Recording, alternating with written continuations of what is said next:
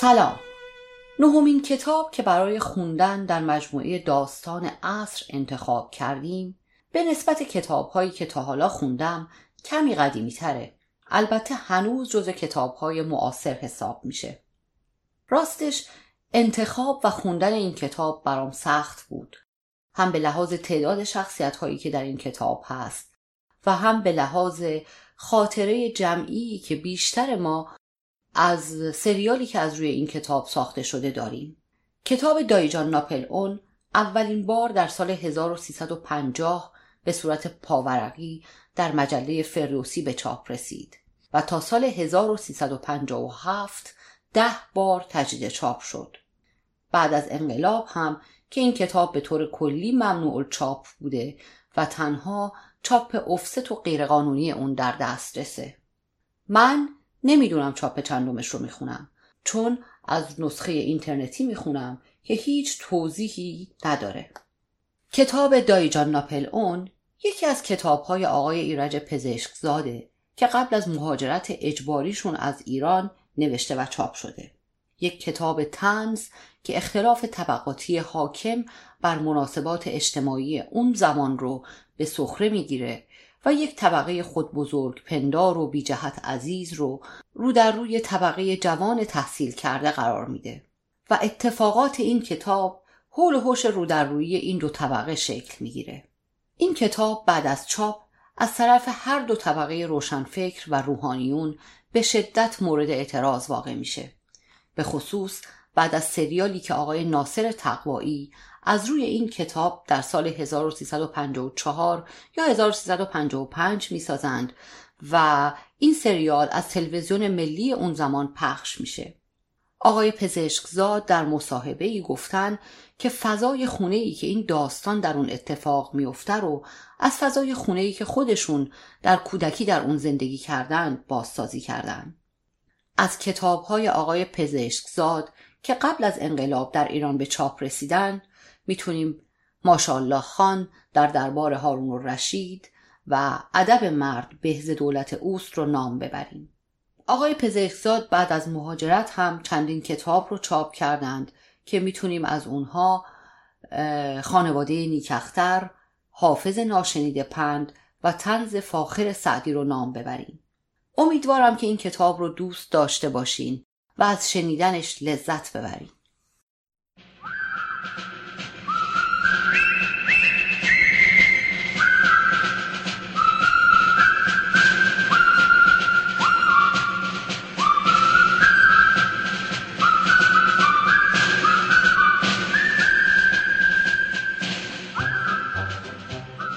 دایجان ناپل اون ایرج پزشکزاد قسمت اول.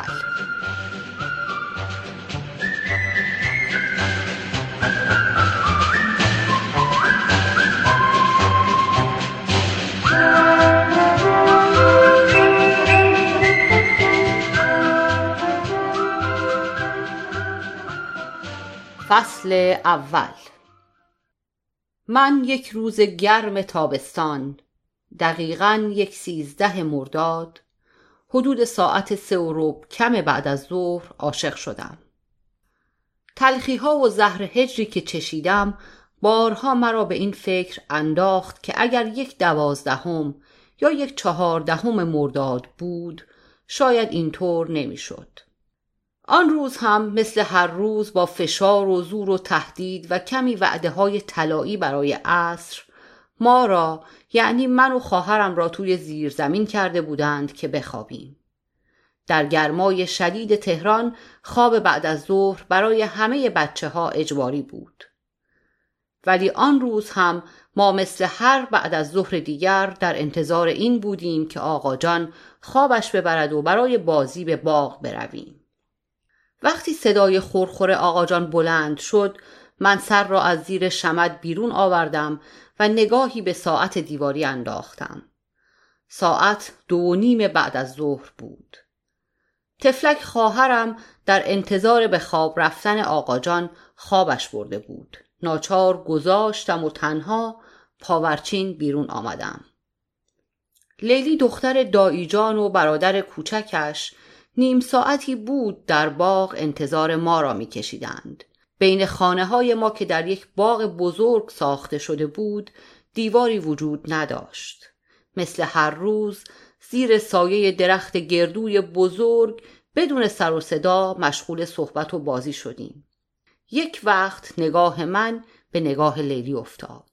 یک جفت چشم سیاه درشت به من نگاه می کرد نتوانستم نگاهم را از نگاه او جدا کنم.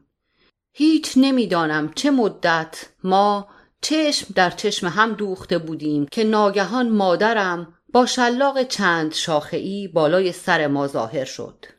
لیلی و برادرش به خانه خود فرار کردند و مادرم تهدید کنان مرا به زیر زمین و زیر شمد برگرداند. قبل از اینکه سرم به کلی زیر شمد پنهان شود چشمم به ساعت دیواری افتاد. سه و ده دقیقه کم بعد از ظهر بود. مادرم قبل از اینکه به نوبت خود سرش را زیر شمد کند گفت خدا رحم کرد داییت بیدار نشد وگرنه همه تان را تکه تکه می کرد. مادرم حق داشت. دایی جان نسبت به دستوراتی که می‌داد خیلی تعصب داشت. دستور داده بود که بچه ها قبل از ساعت پنج بعد از ظهر حتی نفس نباید بکشند. داخل چهار دیواری باغ نه تنها ما بچه ها مزه نخوابیدن بعد از ظهر و سر و صدا کردن در موقع خواب دایجان را چشیده بودیم بلکه کلاغها و کبوترها هم کمتر در آن محدود پیدایشان می‌شد. چون دایجان چند بار با تفنگ شکاری آنها را قلع و غم کرده بود. فروشندگان دورگرد هم تا حدود ساعت پنج از کوچه ما که به اسم دایجان موسوم بود عبور نمی کردند.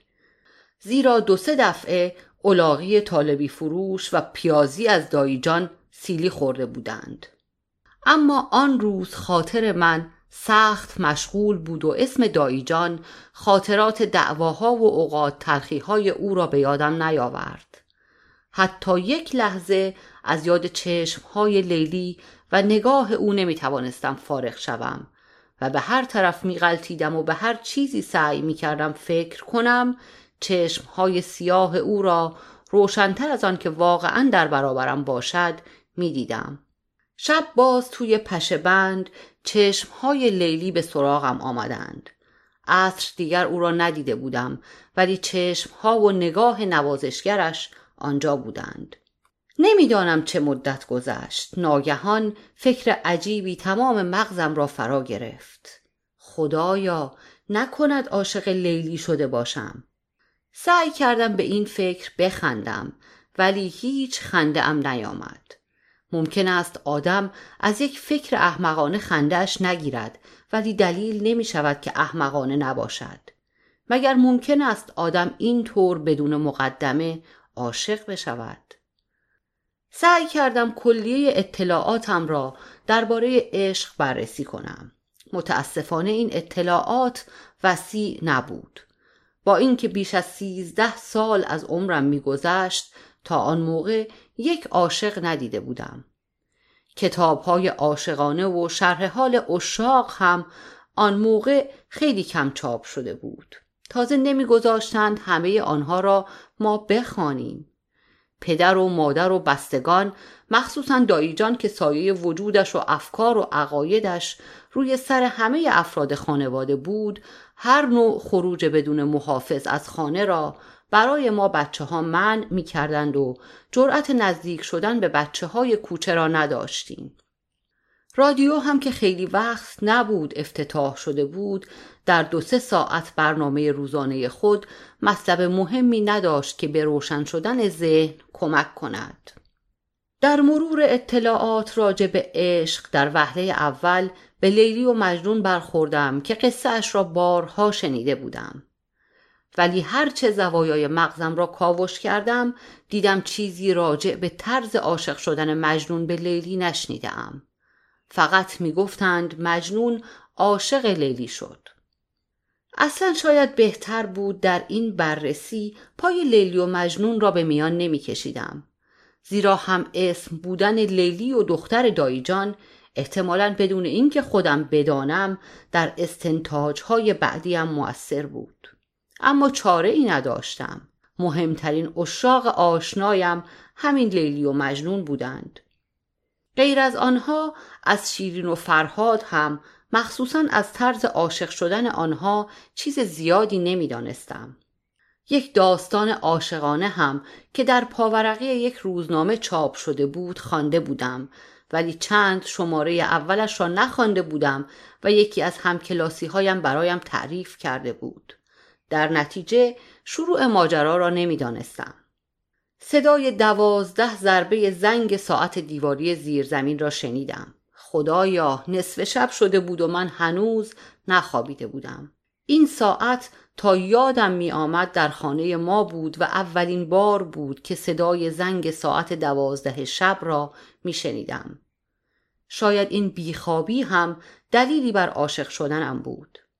در نیمه تاریکی حیات که از پشت توری پشه بند سایه های درخت ها و بطه های گل را به صورت اشباه عجیب و غریبی می دیدم وحشت برم داشته بود. چون قبل از اینکه درباره عاشق شدن یا نشدنم به نتیجه برسم از سرنوشت اشاقی که مرور کرده بودم وحشت کردم. تقریبا همه آنها سرنوشت غمانگیزی داشتند و ماجرا به مرگ و میر تمام شده بود. لیلی و مجنون مرگ و میر شیرین و فرهاد مرگ و میر رومئو و ژولیت مرگ و میر پل و ورژینی مرگ و میر آن پاورقی عاشقانه مرگ و میر. خدایا نکند واقعا عاشق شده باشم و من هم بمیرم. به خصوص آن وقتها مرگ و میر بین بچه ها قبل از سن رشد زیاد بود. گاهی می شنیدم که در مجالس تعداد بچه هایی را که خانم ها زاییده بودند و تعدادی از آنها که زنده مانده بودند می شمردند. اما ناگهان برق امیدی در خاطرم درخشید. امیر ارسلان نامدار که قصه اش را بارها شنیده بودیم و خوانده بودیم فقط امیر ارسلان به کام دل رسیده بود. ماجرای امیر ارسلان و عاقبت به خیر شدنش اگرچه وحشت ماجراهای عشقی را در دلم کمی تسکین داد ولی از طرفی در جواب سؤال اساسی تا حدودی کفه ترازوی عقل را به طرف مثبت یعنی عاشق بودن متمایل کرد. امیر ارسلان چطور عاشق شده بود؟ عکس فرخ لقا را دیده بود و در یک لحظه به او دل داده بود. پس ممکن است من هم با یک نگاه عاشق شده باشم؟ سعی می کردم بخوابم. پلک هایم را به هم می فشردم بلکه خوابم ببرد و از پیچ و خم این افکار خلاص شوم. خوشبختانه بچه حتی اگر عاشق باشد خواب مهلتش نمی دهد که تا سحر بیدار بماند. ظاهرا این گرفتاری ها مال آدم های بزرگ عاشق است. صبح شد. مجال فکر کردن پیدا نکردم چون بیش از حد معمول خوابیده بودم. یک وقت با صدای مادرم از خواب پریدم. پاشو پاشو داییت کارت دارند. تمام بدنم مثل اینکه به برق وصل کرده باشند لرزید. صدایم بند آمده بود. می‌خواستم بپرسم کدام دایی ولی صدایی از گلویم در نیامد. پاشو آقا گفتن بروی آنجا. قادر به فکر کردن نبودم. با اینکه خلاف هر عقل و منطقی حتی عقل بچگانه بود حتم داشتم که دایی جان از راز من مطلع شده است و از ترس میلرزیدم. اولین چیزی که برای عقب انداختن شکنجه ام به ذهنم رسید این بود که گفتم هنوز صبحانه نخوردم پاش رو زود بخور و برو. نمی‌دانید دایی جان با من چه کار دارند؟ جواب مادرم تا حدی آرامم کرد. گفتند همه بچه ها بیایند آنجا. نفسی کشیدم. به مجالس نصیحت و دلالت دایجان عادت داشتم. هر چند وقت یک بار بچه های خانواده را جمع می کرد و مقداری نصیحت می کرد و در آخر جلسه یک شیرینی هم به هر کدام می‌داد. اصلا کم کم به خود آمدم و حساب کردم که به هیچ حسابی دایی جان نمی توانسته از راز من سر درآورده باشد. صبحانه را با آرامش نسبی خوردم و برای اولین بار از موقع بیدار شدن باز در میان بخار سماور چشمهای سیاه لیلی به نظرم آمد ولی با تمام قوا سعی کردم به او فکر نکنم وقتی به طرف خانه دایجان می‌رفتم در باغ چشمم به مشقاسم نوکر دایجان افتاد که پاچه شلوار را بالا زده بود و داشت گلها را آب می‌داد. مشقاسم نمی‌دونید دایجان با ما چه کار دارند؟ والا بابام جان دروغ چرا؟ آقا گفتند همه بچه ها را صدا کنم. راستش نمی‌دانم چه کارتان دارند. ما استثناعا حق داشتیم به دایجان دایجان بگوییم وگرنه همه مردم از دوست و آشنا و اهل محل دایجان را آقای مطلق خطاب می کردند و از او به اسم آقا یاد می کردند. دایجان یکی از آن لقبهای طویل هفت سیلابی داشت. درست هفت سیلاب. یعنی باید هفت دفعه دهن را باز و بسته می کردند تا حق وجود عزیز دایجان را ادا کنند. پدر دایجان که او هم به سهم خود شش سیلاب داشت آقای مطلق بود و کم کم اسمش از یاد مردم رفته بود. پدر دایجان به خیال خودش برای اینکه بعد از او به اتحاد بین هفت پسر و دخترش خللی وارد نشود در باغ بزرگ خود هفت امارت ساخته بود و در زمان حیاتش بین فرزندان تقسیم کرده بود.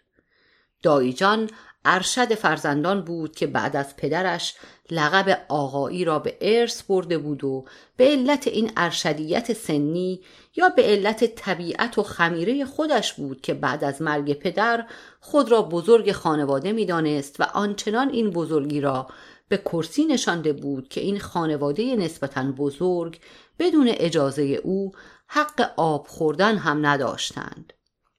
از بس دایجان در زندگی خصوصی و عمومی برادرها و خواهرها دخالت کرده بود بیشتر برادرها و خواهرها به زور دادگاه خانه خود را افراز کرده و دیوار کشیده بودند یا فروخته بودند و رفته بودند. در آن قسمت از باغ که باقی مانده بود ما بودیم و دایجان و یک برادر دیگر دایجان که خانه اش را با نرده از ما جدا کرده بود.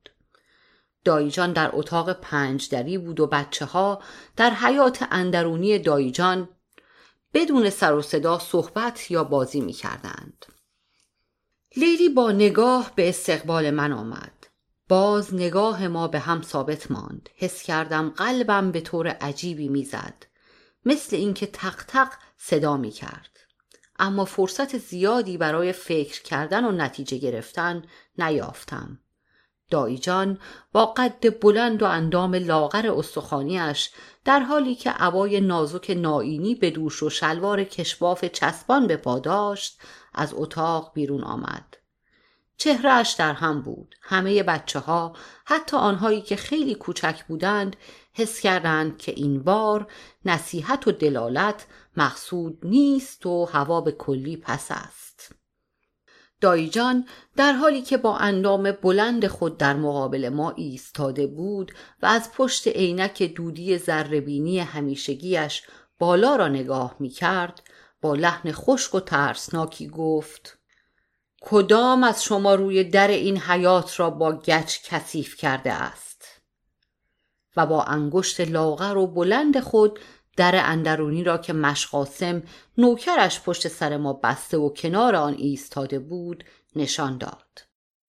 همه ما بی اختیار به آن طرف نگاه کردیم. روی در یعنی در واقع پشت در که به طرف داخل حیات بود با خط کج و معوجی نوشته بودند ناپل اون خر است. نگاه اکثر ما که هشت یا نه بچه بودیم یک مسیر را طی کرد و به طرف سیامک برگشت. ولی قبل از اینکه دایجان سرش را پایین بیاورد متوجه خطای خودمان شدیم و سرها را به زیر انداختیم. برای ما شک نبود که کار سیامک است چون چند بار درباره عشق و علاقه دایجان به ناپل اون صحبت کرده بودیم و سیامک که از ما شرورتر بود وعده داده بود که یک روزی در خانه دایجان خریت ناپل اون را ثبت کند ولی حس انسانیت ما مانع بود که او را لو بدهیم. دایجان که مثل فرماندهان بازداشتگاه های اسیران جنگی در مقابل صف ما ایستاده بود شروع به صحبت کرد. ولی در سخنرانی مؤثر و ترسناک و تهدیدآمیز خود موضوع اهانت به ناپل اون را مطرح نکرد و بهانه ظاهری را کثیف کردن در حیات با گچ عنوان کرد. بعد از اینکه لحظه ای در سکوت ترسناک گذشت دایجان ناگهان با صدایی که هیچ تناسبی با اندام لاغرش نداشت فریاد زد. گفتم کی این کار را کرده؟ باز نگاه های زیر چشمی به طرف سیامک برگشت. این بار دایجان هم متوجه نگاه ها شد و نگاه قذبالود و ترسناک خود را به صورت سیامک دوخت. در اینجا اتفاقی افتاد. از ذکر آن شرمنده ولی امیدوارم لزوم رعایت صحت و اصالت عذرخواه این بیپردگی باشد. سیامک از ترس در لباس خود ادرار کرد و با لکنت زبان شروع به عذرخواهی کرد.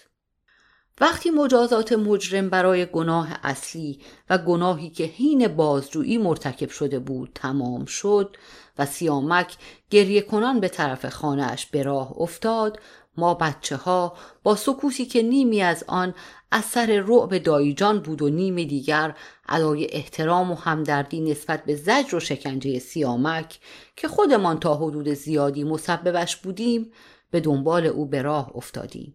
وقتی به مادرش اشک ریزان شکایت دایجان را می کرد مادرش با اینکه حدس می‌زد بلکه یقین داشت که کار کدام دایجان باشد بدون اراده پرسید کدام دایجان؟ و پسر بچه شکنجه دیده بلا اراده جواب داد دایجان ناپل اون. همه ما وحشت زده بر جا ماندیم. این اولین بار بود که لقبی که ما بین خودمان به دایجان داده بودیم جلوی یکی از بزرگترها بر زبان جاری شده بود. البته سیامک یک بار هم به وسیله پدر و مادرش تنبیه شد ولی ما نفسی کشیدیم. از بس زیر لب این لقب را تکرار کرده بودیم داشتیم خفه می شدیم. دایجان از جوانی عاشق ناپل اون بود. بعدها دانستیم که آنچه کتاب درباره ناپل اون به زبان فارسی و فرانسه دایجان زبان فرانسه را هم تا حدودی می‌دانست. در ایران موجود بود در کتابخانهاش جمع کرده بود. یعنی در واقع در چند قفس کتاب او چیزی جز راجع به ناپل اون نبود. محال بود بحثی از علمی، ادبی، تاریخی، حقوقی و فلسفی پیش بیاید و دایجان به استناد یکی از کلمات قصار ناپل اون در آن دخالت نکند طوری شده بود که اکثر افراد خانواده تحت تأثیر تبلیغات دایجان ناپل اون بناپارت را بزرگترین فیلسوف، ریاضیدان، سیاستمدار، ادیب و حتی شاعر می دانستند. دایجان گویا در زمان محمد علی شاه در ژاندارمری آن زمان درجه نایب سومی داشت و داستان جنگ ها و مبارزات او را با سارقین و اشرار هر کدام از ما چهل پنجاه دفعه شنیده بودیم. هر کدام از این ماجراها بین ما بچه ها به اسم معینی مشخص شده بود. مثلا داستان جنگ کازرون جنگ ممسنی و غیره. در سالهای اول اساس این ماجراها عبارت از زد و خورد دایجان به اتفاق پنج شش جاندارم با اشرار و دوستهای سرگردنه بود که در قصبه کازرون یا ممسنی اتفاق افتاده بود اما به مرور زمان کم کم عده متخاصمین زیادتر و جنگ ها خونینتر می شد. مثلا جنگ کازرون دایجان در آغاز عبارت از زد و خورد دایجان و پنج جاندارم با اشرار و محاصره شدن آنها به وسیله ده دوازده نفر از اشرار بود. ولی بعد از دو سه سال جنگ کازرون به جنگی خونین مبدل شده بود که در حدود 150 ژاندارم به وسیله چهار هزار نفر از اشرار البته به تحریک انگلیسی ها محاصره شده بودند. اما آنچه آن موقع ما نمیفهمیدیم و بعدها که کمی تاریخ خواندیم فهمیدیم این بود که به تدریج که علاقه دایجان به ناپل اون شدت پیدا کرد نه تنها جنگ های او به حدود سرساماوری بزرگ شد بلکه عینا به وضع جنگ های ناپل اون شباهت یافت و در مقام صحبت از جنگ کازرون عینا صحنه جنگ استرلیتس ناپل اون را توصیف می کرد و حتی از دخالت دادن پیاده نظام و توبخانه در همین جنگ خودداری نمی کرد. این را هم بعدها دانستیم که بعد از اینکه در ایران ژاندارمری منظمی درست شد و قدیمی ها هم به فراخور فهم و اطلاع خود درجه هایی گرفتند دایجان چون علم و اطلاع کافی از این قبیل اموری که مدعی بود نبوغ آن را دارد نداشت در یکی از درجات پایین بازنشسته شده بود. شب طولانی دوم شروع شد. باز چشمهای سیاه لیلی باز نگاه نوازشگر لیلی و باز تلاطم افکار یک پسر بچه سیزده ساله و همان سوال و همان مسئله به اضافه یک سوال جدید. شاید لیلی هم عاشق من شده باشد. خدایا رحم کن. حالا اگر فقط من عاشق او شده باشم ممکن است امید نجاتی باشد.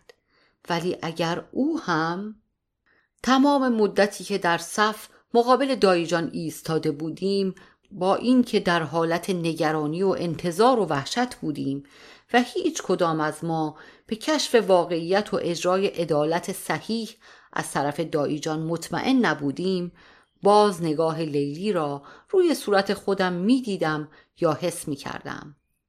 این هم مسئله تازه ای بود که بایستی جوابش را پیدا می کردم. عشق بهتر است یک طرفه باشد یا دو طرفه از کی بپرسم با کی مشورت کنم کاش لیلی اینجا بود نه خیر شکی نیست که من عاشق شده ام وگرنه چرا انقدر دلم می‌خواهد لیلی اینجا باشد؟ چطور است از یک نفر بپرسم؟ اما از کی؟ چطور است از خود لیلی بپرسم؟ ولی واقعا مزهک است. من از لیلی بپرسم که من عاشق تو شده ام یا نه؟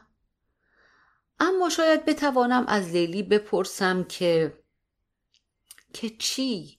بپرسم او عاشق من شده است یا نه؟ این هم مزهک است. وانگهی محال است رویم بشود از او همچه سوالی بکنم.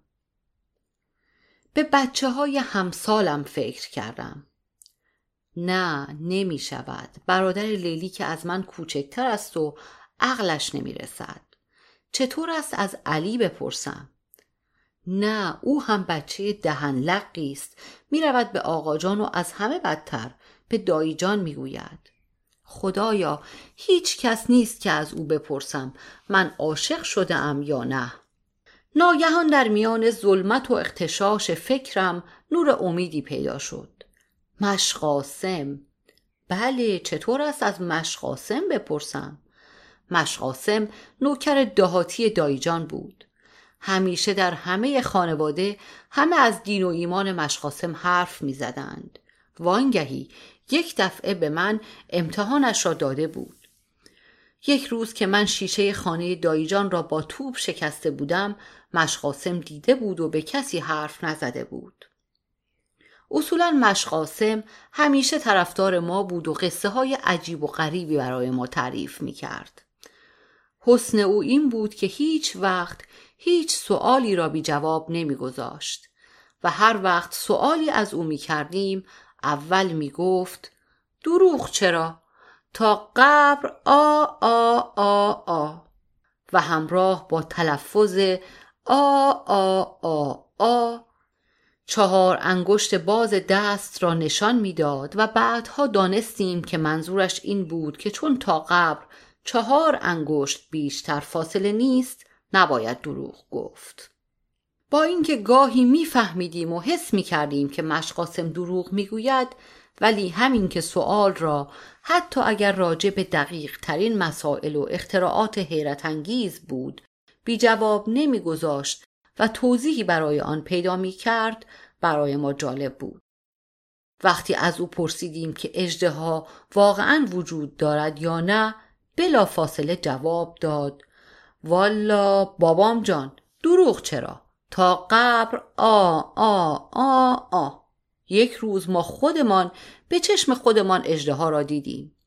داشتیم می‌رفتیم توی راسته قیاساباد قوم از سر پیچ که رد شدیم یک وقت دیدیم یک اجده پرید رو در رومان وایستاد.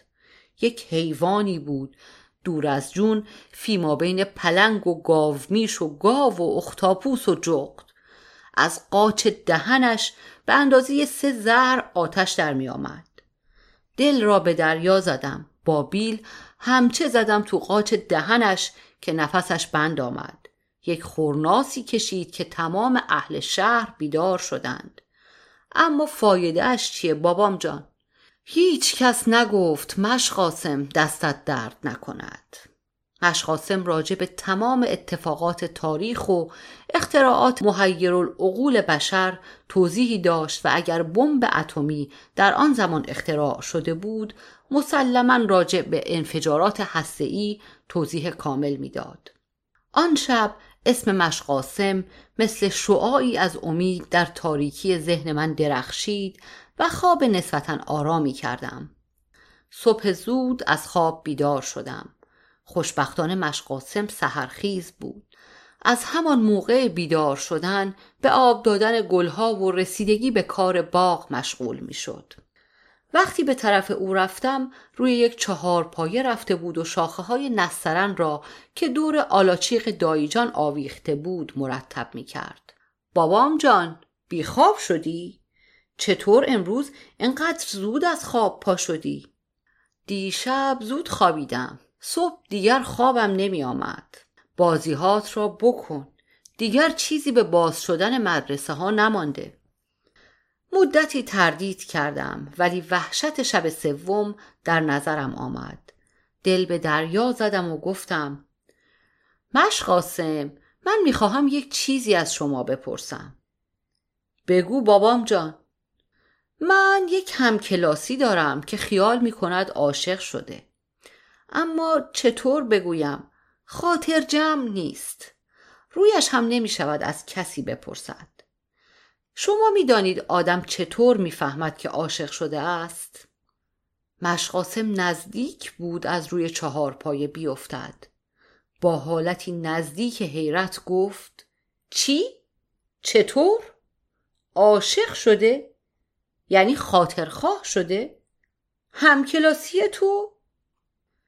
من با نگرانی فراوان پرسیدم چطور مگر مشقاسم؟ خیلی خطرناک است مشقاسم در حالی که چشم به قیچی باغبانی دوخته بود با آرامش گفت والا بابام جان دروغ چرا تا قبر آ آ آ آ ما خودمان خاطرخواه نشدیم. یعنی اون هم شدیم. خلاصه می‌دانیم چه بلایی است. خدا برای هیچ بنده ای نخواد. خدا الله به حق پنج تن هیچ کس را به درد و مرض خاطرخواهی دچار نکند. آدم بزرگش از عاشقی جان به در نمی‌برد. چه برسد به بچهش بابام جان؟ پاهایم تحمل بدنم را نداشت. سخت ترسیده بودم. من آمده بودم از مشقاسم نوکر دایجان بپرسم که عوارض و علائم عاشق شدن چیست و او عواقب ترسناک عشق را برایم شرح می‌داد. ولی نه نباید خود را ببازم. چون مشقاسم تنها آدم با تجربه است که می‌تواند اطلاعات لازم را درباره عشق و علائم عاشق شدن به من بدهد. باید قوی باشم. ولی مشقاسم این همکلاسی من که خیال می کند عاشق شده است اول می‌خواهد بداند راستی عاشق شده است یا نه. آن وقت اگر عاشق باشد یک جوری دردش را دوا کند.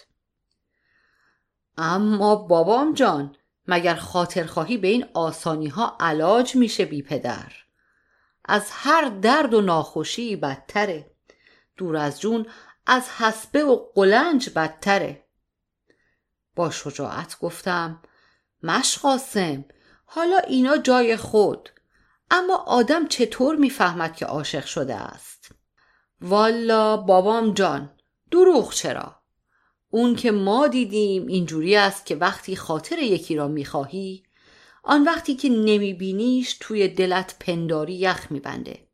وقتی میبینیش یک حرمی توی این دلت بلند میشه. پنداری تنور نانوایی را روشن کردند. همه چیز دنیا را همه مال و منال دنیا را برای او می‌خواهی. پنداری حاتم تایی شدی. خلاصه آرام نمی‌گیری مگر اینکه آن دختر را برای شیرینی بخورند. اما این هم هست اگر خدای نکرده اون دختر را به یکی شوهر بدهند آن وقت دیگه واویلا ما یک همشهری داشتیم خاطرخواه شده بود. یک شب آن دختره را برای یکی دیگه شیرینی خوردند. صبح آن همشهری ما زد به بیابان. تا حالا که 20 سال گذشته هنوز هیچ کس نفهمیده چی شده. پنداری دود شد رفت آسمان. مشقاسم ولکن نبود و داستان پشت داستان از همشهری ها و هم قطارهایش حکایت می کرد و من عجله داشتم که این صحبت را تمام کنم. زیرا می ترسیدم کسی سر برسد. گفتم مشقاسم یک وقت دایجان نفهمند من چیزی از شما پرسیدم. آن وقت می‌خواهند بدانند این آدم کی هست و کی نیست و من به آقا چیزی بگم؟ مگه از جونم گذشتم؟ آقا اصلا اگر صحبت عاشقی و خاطرخواهی بشنوه قیامت می‌کنه. بلا نسبت ممکنه آدم بکشه. مشقاسم سری تکان داد و باز گفت خدا کند کسی عاشق لیلی خانم نشود. برای اینکه آقا جد و آبادش را دود می کند من با ظاهر خونسرد پرسیدم چطور مگر مشقاسم والا یک دفعه خاطرم میاد آن سالها یک پسره ای خاطرخواه دختر یکی از رفیقهای آقا شده بود.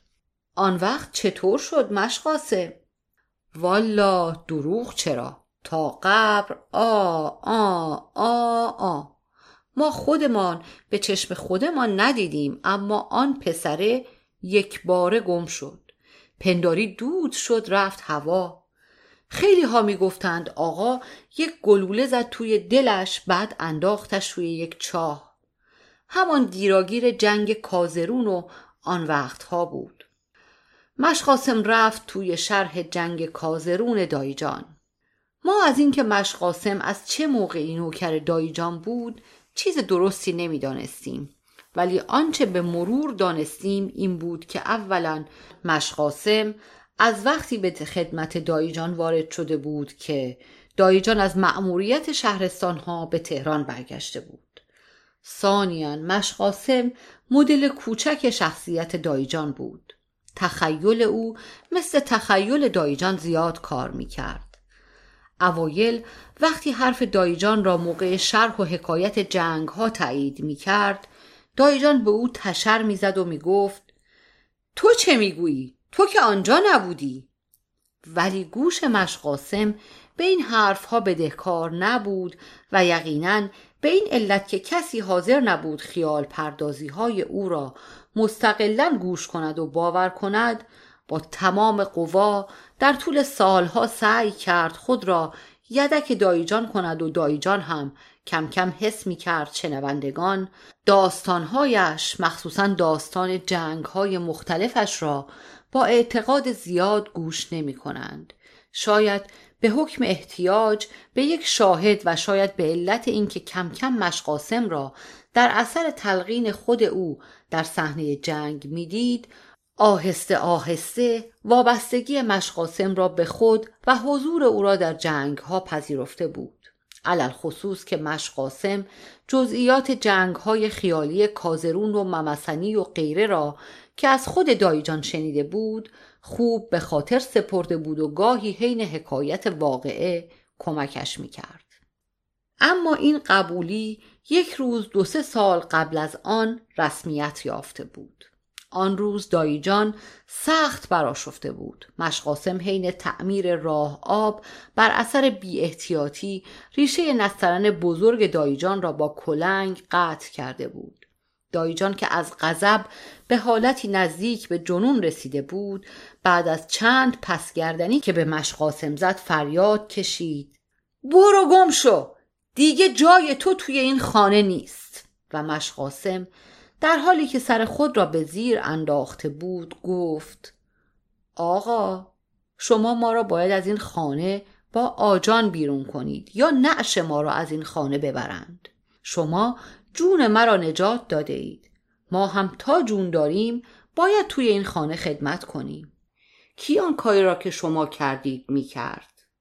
مشقاسم سپس رو به جمع برادرها و خواهرهای داییجان و بچه ها که همه بدون جرأت اظهار نظر برای شفاعت جمع شده بودند کرد و با هیجان گفت فکرش را بکنید. تو جنگ کازرون ما تیر خورده بودیم. افتاده بودیم لای دو تا تخت سنگ. مثل باران گلوله از این طرف و آن طرف میریخت. ما اشهدمان را گفته بودیم. کلاغها و مرغهای لشخور همینطور تو آسمان چشم به ما داشتند. یک دفعه خدا خیرش بده آقا را. خدا از بزرگی و آقایی کمش نکنه. وسط اون باران گلوله خودش را رساند به ما. مثل شیر ما را انداخت روی دوشش. به اندازه یک منزل راه همینطور برد تا رساند به سنگر خودمان. خیال می‌کنید آدم اینجور چیزها از خاطرش میره؟ نگاه همه ما که با هیجان و تأثر داستان را گوش می کردیم متوجه دایجان شد. آثار و علائم غضب از صورتش محو شده بود. به نقطه دور دستی خیره شده بود مثل اینکه میدان جنگ را واقعا می‌دید. آرام آرام لبخند خفیفی بر لبهایش نقش بست. مشقاسم نیز که متوجه این تغییر حالت شده بود با صدای ملایمی گفت اگر آقا نبودند ما هم مثل بیچاره سلطان علی خان صد تا کفن پوسانده بودیم.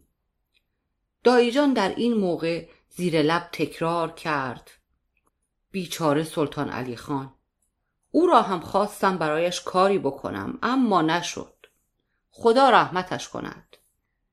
از آن روز به وسیله این چند کلمه دایجان رسما پذیرفته بود که مشقاسم هم در جنگ ها زیر دست او بوده است آدمی که تا چندی قبل به هیچ وجه حاضر نبود قبول کند که در آن زمان حتی مشقاسم را می شناخته بعد از آن ضمن حکایت تکراری جنگ ها از مشقاسم به عنوان تابین خود نام می برد و از او اسامی بعضی از اشخاص و امکنه را سوال می کرد. حتی بعد از یکی دو سال در مجالس به مشقاسم تکلیف می کرد که واقعه نجات خود را از مرگ حکایت کند. به این ترتیب مشقاسم هم که در زمان طفولیت ما بزرگترین واقعه زندگیش عبارت از زد و خورد با چند سگ ولگرد در قوم بود به صف شجاعان جنگ کازرون و ممسنی پیوست.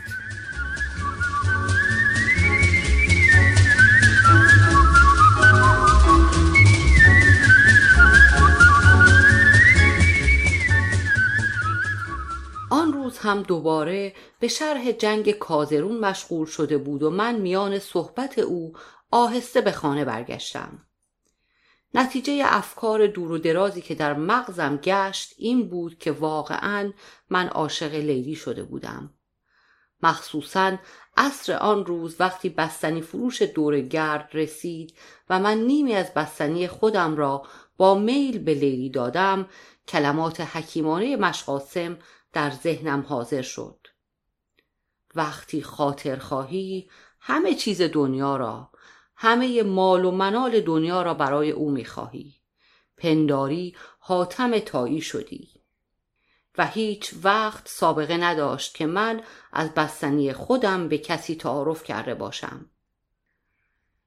کم کم همه عوارض و علائمی را که مشقاسم گفته بود حس می کردم وقتی لیلی نبود واقعا چیزی شبیه یخبندان در دلم احساس می کردم و وقتی او را می دیدم حرارت دلم به صورت و گوشهایم می رسید وقتی او پیش من بود هیچ حاضر نبودم به عواقب شوم عشق فکر کنم. فقط وقتی شب می شد و او به خانه اش برمیگشت و من تنها می ماندم باز به گرداب مهیب عشق فکر می کردم بعد از چند شب کم کم ترس و وحشتم هم ریخت حتی در تنهایی شبها دیگر زیاد نمی ترسیدم چون خاطره دیدارهای روز شبهایم را پر می کرد. یکی از قوم و خیش ها که عضو وزارت خارجه بود چند شیشه اتکلون روسی از بادکوبه برای دایجان آورده بود.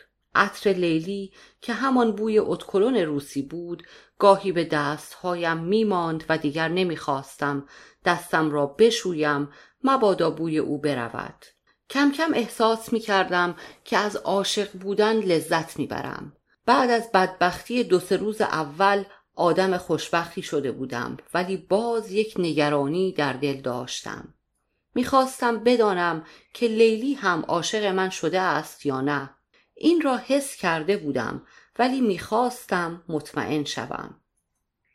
با وجود این تردید باز روزها به کمال خوشی میگذشت. تنها مواقعی که ابری در آسمان صاف سعادت من ظاهر می‌شد وقتی بود که فکر می‌کردم مبادا دایی جان از راز من مطلع شود.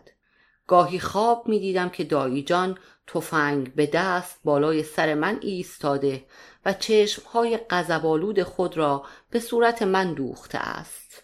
از وحشت غرق عرق از خواب می پریدم.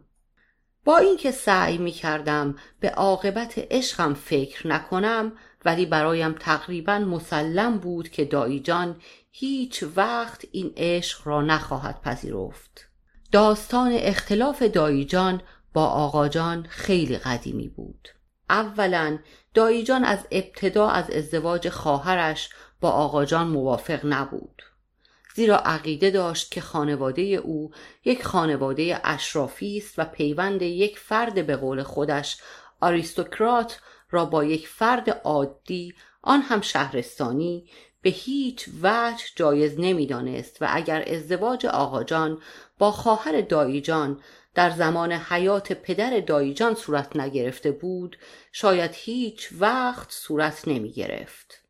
ثانیا آقاجان آنطور که باید و شاید نسبت به ناپل اون احساس احترام نمی کرد و بدون ملاحظه در مجالس و محافل و گاهی در حضور دایجان ناپل اون را آدمی ماجراجو معرفی می کرد که ملت فرانسه را به ذلت و بدبختی کشانیده است.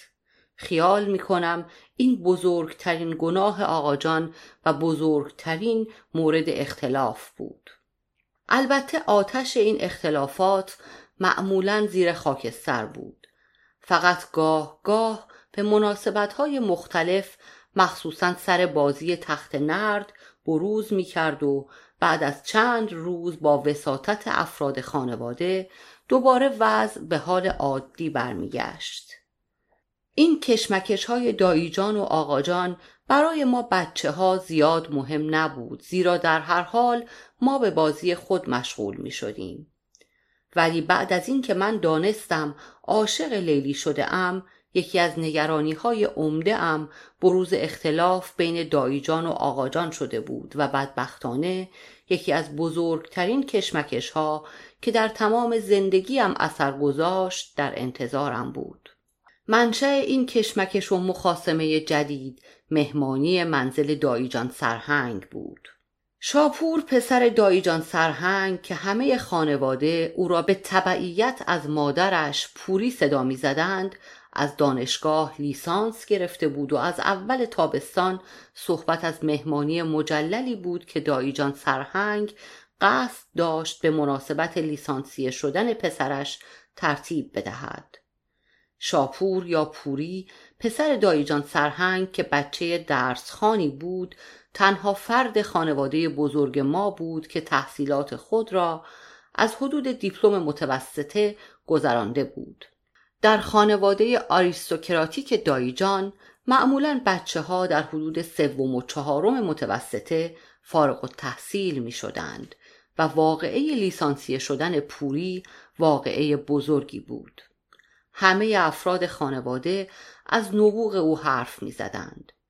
این پسر با اینکه بیش از 21 سال نداشت به علت قد بلند و قوزی که در پشت داشت پیرتر از سنش نشان می‌داد و به نظر من آدم باهوشی نبود فقط حافظه خوبی داشت و درسها را بدون انداختن یک واو حفظ می کرد و نمره می گرفت.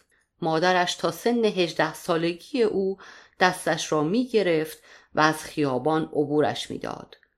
روی هم رفته بچه بدقیافه ای نبود فقط در حرف زدن کمی فشفش می کرد. از بس تمام خانواده به خصوص دایی جان از نبوغ او حرف زده بودند ما به او لقب پوری نابغه داده بودیم از مهمانی مجللی که دایجان سرهنگ قصد داشت به افتخار لیسانسیه شدن پوری نابغه بزرگ بدهد آنقدر گفته بودند که در تمام تعطیلات نیمی از گفتگوهای ما بچه ها درباره آن دور می‌زد. عاقبت خبر رسید که شب سالگرد تولد پوری جشن و سرور لیسانس هم به پا خواهد شد. اولین بار بود که برای رفتن به یک مهمانی از ظهر در تدارک بودم. حمام و سلمانی، اتوی لباس، اتوی پیراهن، واکس کفش و سایر تجملات قسمت عمده از بعد از ظهرم را گرفت. می‌خواستم در نظر لیلی بهتر از همیشه جلوه کنم. حتی از شیشه عطر سواردو پاری مادرم که یک عطر تند زنانه بود مقداری به سر و رویم زدم. خانه داییجان سرهنگ هم در باغ ساخته شده بود ولی داییجان سرهنگ آن را با یک نرده چوبی از خانه ما جدا کرده بود. داییجان سرهنگ در واقع سرهنگ نبود و درجه سرگردی داشت که آن موقع یاور می گفتند ولی از چند سال پیش یعنی از وقتی که به حساب خودش استحقاق ترفیع پیدا کرده بود به حکم زمینی دایجان ناپل اون که ناگهان داداش سرهنگ صدایش زده بود همه خانواده ما او را سرهنگ می‌دانستند و خطاب می‌کردند. وقتی به حیات اندرونی دایجان سرهنگ وارد شدیم در میان عدهای از مهمانان که رسیده بودند با نگاه دنبال لیلی گشتم. هنوز نیامده بود. ولی قبل از سایرین چشمم به نابغه بزرگ پوری افتاد. یقه جدای راه راه روی پیراهن سفید خود زده بود و کراوات بدرنگی به گردن داشت. بعد از یقه و کراوات نابغه چیزی که نظرم را جلب کرد هیئت ارکستر دو نفره بود که روی دو صندلی جدا از سایر صندلی ها در کنار تار و ضرب خود نشسته بودند و روی یک میز کوچک جلوی آنها مقداری میوه و شیرینی دیده می‌شد. نوازنده تار به نظرم آشنا آمد. لحظه بعد او را شناختم. در مدرسه ابتدایی معلم حساب و هندسه ما بود. بعدها دانستم که برای جبران کسر درآمد معلمی در مجالس و محافل تار می‌زد. ضربگیر هم مرد چاق نابینایی بود که ضمنا آواز هم می‌خواند. ساعت هشت شب مجلس دیگر کاملا گرم شده بود و با فاصله های معین ارکستر آوازهای ضربی می‌زد. در یک گوشه ای دور میز مشروبات الکلی جمع بودند. من گاه گاه دستی به ظروف شیرینی و میوه می بردم و همیشه دو تا بر می داشتم و یکی را به لیلی می دادم و یکی را خودم می خوردم. توری تمام خانه را غرق در نور کرده بود از این جهت با کمال احتیاط لیلی را نگاه می کردم و به او شیرینی و میوه تعارف می کردم. پوری نابغه نگاه های تند پرکینهی به طرف من و لیلی می انداخت. واقعی تأصف انگیزی حدود ساعت ده و نیم اتفاق افتاد. دایجان سرهنگ تفنگ شکاری تازه ای را که اسدالله میرزا عضو وزارت خارجه از بادکوبه برایش آورده بود به معرض نمایش گذاشت و درباره محسنات آن داد سخن داد و منتظر اظهار نظر دایجان ناپل اون شد. دایجان چند بار تفنگ را در جهتهای مختلف گرفت و تماشا کرد. خانمهای مجلس چند بار به او تذکر دادند که با تفنگ بازی نکند و دایجان با لبخند جواب داد که او استاد متخصص اسلحه است و می‌داند چه کند. دایجان همچنان که تفنگ را در دست داشت کم کم به یاد جنگ های شجاعانه گذشتهش افتاد و به یادآوری خاطرات آنها پرداخت. بله من عین این تفنگ را داشتم. یادم میآید یک دفعه در بهبهه جنگ ممسنی بود.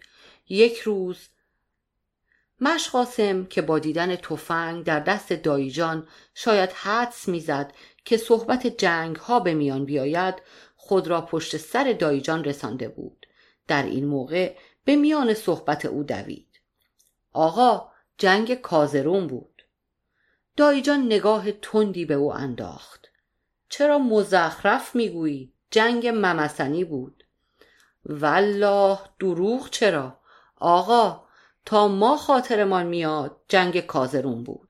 دایجان در اینجا متوجه یک نکته شد که همه متوجه شده بودند و آن این بود که مشقاسم قبل از اینکه بداند دایجان چه می‌خواهد بگوید راجع به اسم جنگ اظهار نظر کرده بود و این در واقع به ضرر دایجان و صحت و اصالت وقایعی که می‌خواست حکایت کند تمام می‌شد. با صدای آهسته ولی غضبآلود گفت مرد حسابی من هنوز هیچ نگفتم به ما مربوط نیست آقا اما جنگ کازرون بود. و ساکت شد. دایجان ادامه داد بله یک روز توی بهبهه جنگ ممسنی بود ما وسط یک دره مانده بودیم دو طرف کوه را دزدهای مسلح گرفته بودند دایی جان کم کم که داستان پیش می رفت از روی صندلی گاهی بلند می شد و گاهی می نشست و در حالی که تفنگ را زیر بغل راست گرفته بود با دست چپ وضع را توضیح می‌داد. فرض بفرمایید یک دره ای به عرض چهار برابر این حیات. حالا من هستم و چهل پنجاه تا تفنگ دار. مشقاسم در میان سکوت کامل مجلس باز دخالت کرد. با نوکرتان قاسم. بله این قاسم هم مثلا به اصطلاح امروز مستر من بود. عرض نکردم آقا جنگ کازرون بود. گفتم مزخرف نگو جنگ ممسنی بود. تو پیر شدی حافظت خراب شده خرفت شدی. اصلا ما حرفی نزدیم آقا. بهتر خفه بشی بهتره. بله من بودم و چهل پنجاه تا دار حالا تفنگدارها چه وضع مفلوکی داشتند بماند به قول ناپل اون یک سردار با صد سرباز سیر بهتر کار می کند تا با هزار سرباز گرسنه. یک باره باران گلوله شروع شد. من اولین کاری که کردم از اسب خودم را انداختم پایین. این قاسم را هم یا یکی دیگر از آدم ها بود که پهلوی من بود با دست گرفتم از اسب کشیدم پایین. مش قاسم باز مداخله کرد. خود ما بودیم آقا. و با حجب و حیا و ترس اضافه کرد.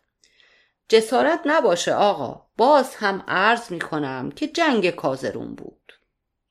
شاید دایجان برای اولین بار در زندگی از اینکه مشقاسم را به محدوده جنگ هایش راه داده بود پشیمان شده بود. فریاد زد. حالا هر جهنمی بود. می‌گذاری حرفم رو بزنم؟ آقا اصلا ما لال شدیم. ما نمی‌فهمیم. دایی جان در میان وحشت حاضرین از جسارت مشقاسم که اگر به دین و ایمان او اعتقاد راسخ نداشتند یقین می‌کردند دومی به خمره زده است ادامه داد. بله این ابله را که کاشکی دستم شکسته بود و نجاتش نمی‌دادم از اسب کشیدم پایین. خودم را رساندم پشت یک تخت سنگ. یک تخت سنگ به اندازه این اتاق. حالا وضع چیه؟ دو سه تا از آدمهای ما تیر خوردند. بقیه هم پشت سنگ ها موضع گرفتند. من از طرز حمله و تیراندازی بلا فاصله فهمیدم که با دار و دسته خداداد خان طرف هستم. همان خداداد خان معروف از نوکرهای قدیم انگلیسا. مشقاسم که تحت تأثیر حکایت هیجان انگیز دایجان گویا عقلش را از دست داده بود باز به میان دوید. عرض نکردیم که جنگ کازرون بود. خفه شو.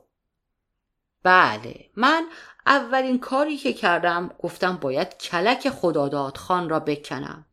این اشرار اصولا تا رئیسشان زنده است جسورند و به محض اینکه رئیس کشته شد همه فرار می‌کنند. سینمال خودم را رساندم به قله تخت سنگ.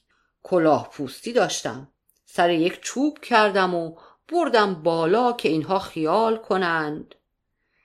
مشقاسم باز طاقت نیاورد. آقا پنداری دیروزه. کلاه پوستی شما را جلوی چشمم می‌بینم. اصلا شما اگر خاطرتان بیاد تو جنگ کازرون کلاه پوستی را گم کرده اید یعنی گلوله خورد جنگ ممسنی اصلا کلاه پوست نداشتید. ما همه منتظر بودیم که دایجان با لوله یا قنداق تفنگ به سر مشقاسم بکوبد. ولی به خلاف انتظار همه کمی نرم شد. یا خواست صدای مشقاسم را ببرد و حکایتش را تمام کند یا در عالم خیال محل صحنه را به آسانی عوض کرد. با ملایمت گفت مثل اینکه حق با قاسم است. اصلا گویا جنگ کازرون بود. یعنی اوائل جنگ کازرون بود. برق شعف چشمهای مشقاسم را روشن کرد. عرض نکردم آقا دروغ چرا؟ تا قبر آ آ پنداری دیروز بود. بله من یک فکر فقط توی کلم بود. اینکه خداداد خان را بزنم. وقتی کلاه پوست را سر چوب کردم خداداد خان که تیرانداز تراز یک بود سرش را از پشت سنگ آورد بالا. حالا منم و او. مولای متقیان را یاد کردم و نشانه گرفتم. دایی جان با اندام بلند خود برپا ایستاده بود. تفنگ را به حالت نشانگیری به شانه راست تکیه داده بود و حتی چشم چپ را بسته بود. فقط پیشانی خداداد خان را می دیدم. بارها دیده بودمش.